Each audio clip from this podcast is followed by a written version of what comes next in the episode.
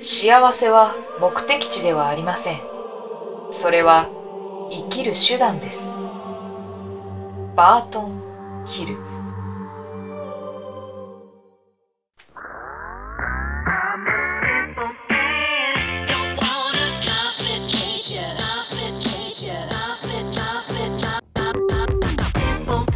さんこんばんは。3月31日水曜日。今夜も始まりました。野春の一人でできるもん。パーソナリティはアコールの野春が務めます。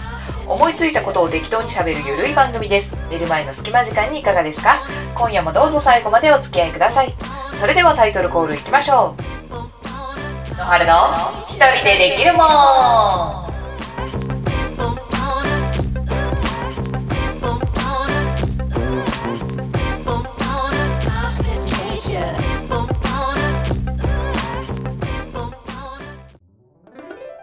はい、改めまして、こんばんは、のはるです。第42回ということでね、今夜も短い間ですが、おどうぞお付き合いください。まあ、3月31日、3月最後の週ということでね、まあ、来週からはね、えー、学生の方は新学期、えー、まあ、新社会人の方は、まあ、来週からね、始まったりするわけですけれども、いやもうすっかり春ですね。もう気温もだんだん上がってきてねそんなに寒いこともなくなりまして。うん。もう生き物たちも活発に動き出してね。いや春だなーって感じですねほんと。やっぱあったかくなるとちょっとテンション上がりますよね。うん。冬から春になりかけの頃が一番好きかなそのくらいがねちょうど過ごしやすいし生き物もそんなにまだいないしちょっと冬の匂いも残っててみたいな。でもあったかいからやっぱ活動しやすいっていうね。ちょうどいい。その気候が一年中続けばいいなと思うけどね。まあ春ってことでね最近変わったことって言えばあのあれですね。財布を買い替えました。はい。えー、っとね何年くらい使ってたかな？34年くらいね使ってたんですけどタイミングをね逃し続けてようやく、えー、この間新しい財布を買いまして。うん。やっぱなんだろう験担ぎじゃないけどね。季節はそんなに私そんな験担ぎとかする方じゃないんだけどやっぱ春に買い替えた方がいいみたいなね。言われてるから財布が春って言ってね。ダジャレねなんかこの話さ 1年前もしたような気がする。毎年なんか同じ話をしてる気がする。でも財布をね買い替えまして。で今まで私その自分の好きな色の財布を買ってたんですよ。財布の色もねいろいろあるじゃないですか。風水みたいなやつほら黄色だと金運アップみたいなさ。でもまあそういうの関係なしに青系が好きなんで、まあ、青とか緑とか。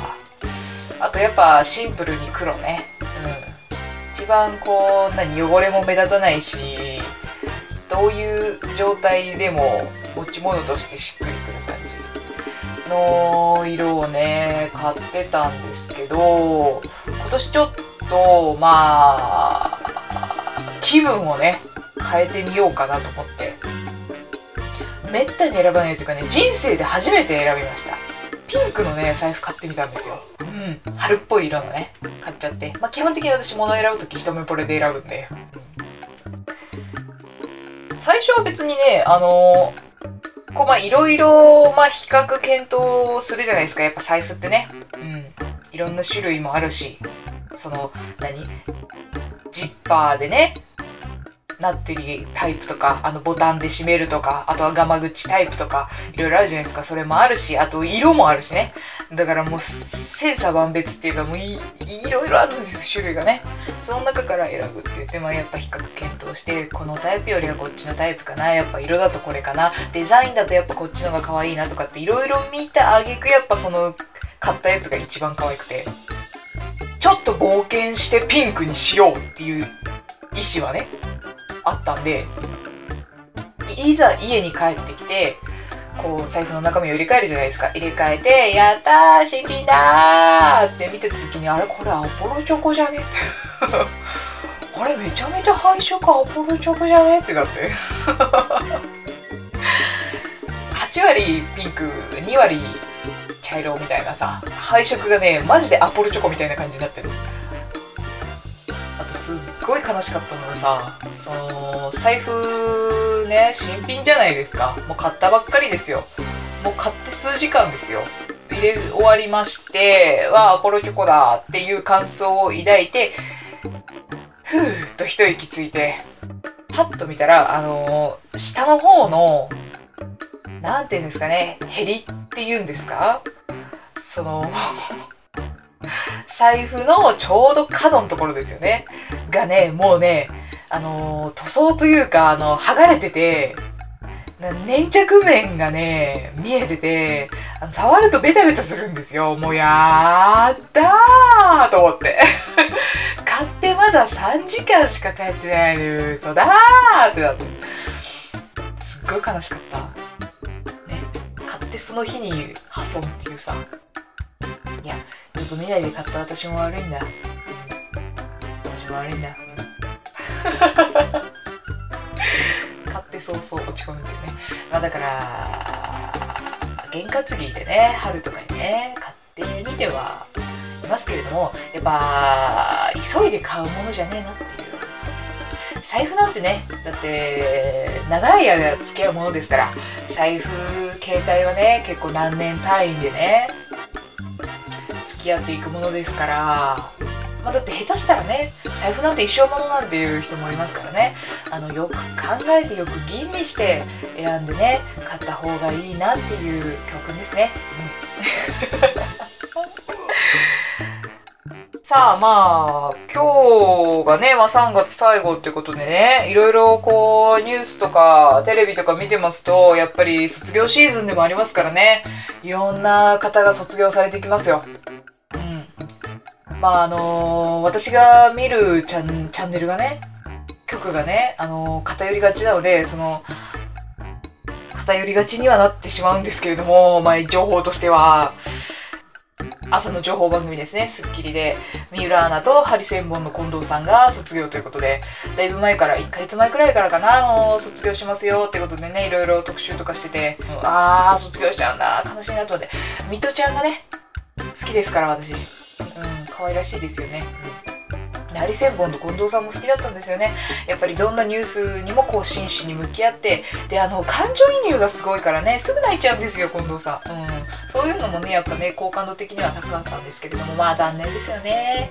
代わりの方がね、どなたになるかがまだわからないんですけれども、うん。いい番組になっていけばいいですよね。まあ、加藤さんもある意味卒業ということでね、あの、話題になってましたけどね。一時期。事務所から卒業ということで。えー、で、まあ、同じ系列でね、ニュース番組、ZIP でね、マスアナもね、卒業ということで、いやー、私朝はね、必ずもう ZIP スッキリの順でね、見てたんで、やっぱり ZIP プのね、顔といったらね、マスアナみたいな感じがあったからね、卒業してしまうとちょっと悲しいですけれどもね。まあ、マスさんもね、いろいろね、もうそろそろフリーになる頃合いかな。どうなんでしょうね。好感度ナンバーワンでしょ？もうマスさんは殿堂入りしたのかな？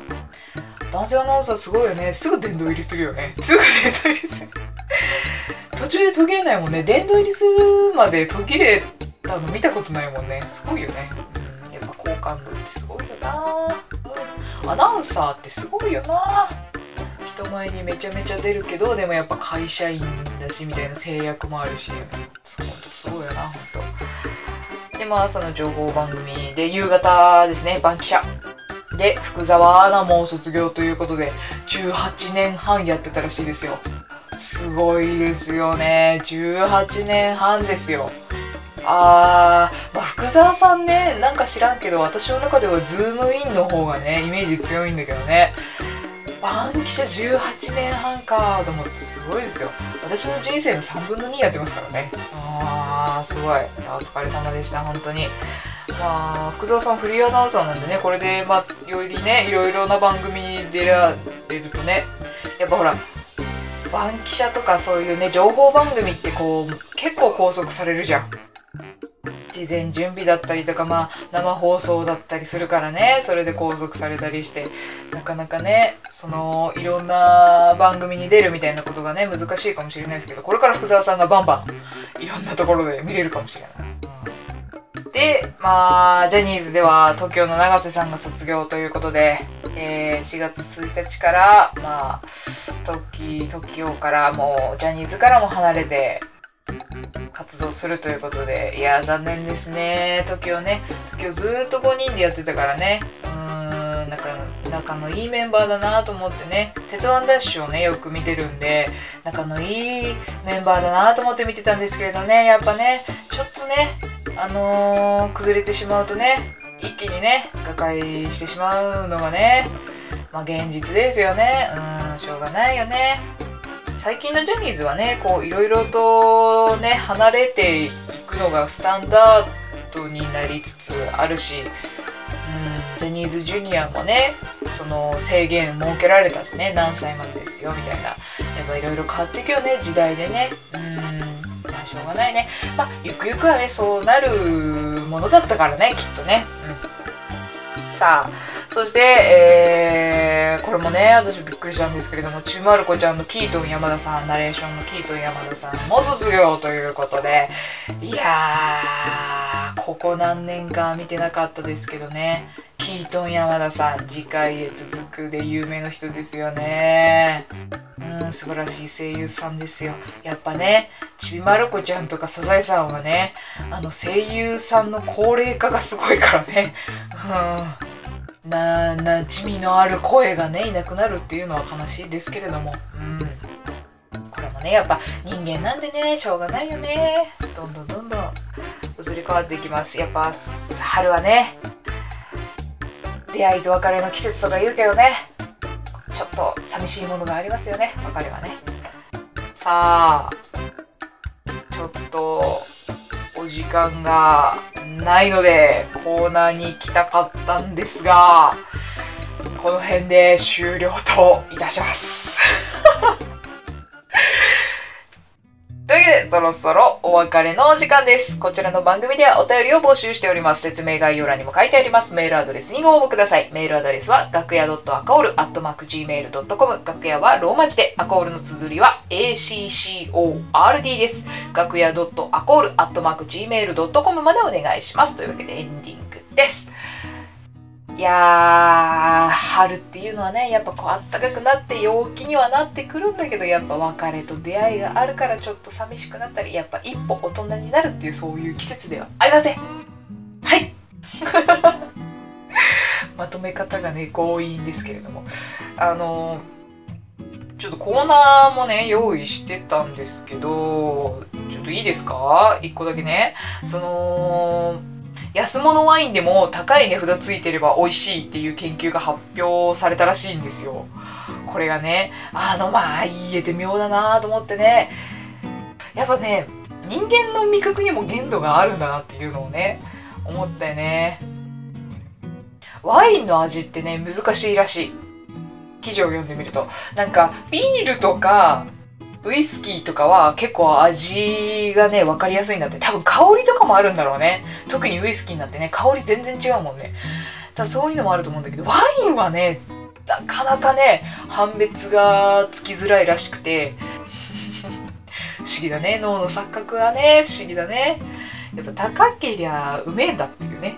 そういう、なんだろう、刷り込みというかね、思い込みというかね、そういうのあるもんね。うん。の味覚って案外いい加減なものなんだなっていう 感じのニュースでした。さあ、というわけでね、えー、今日が3月最後ということで、まあ、来週からはね、また4月として、えー、気持ち新たに、内容は全く何も変わりませんが、また、来月からもよろしくお願いいたします。というわけで、ここまでお付き合いくださりありがとうございました。たまた来週お会いいたしましょう。アコールの野春でした。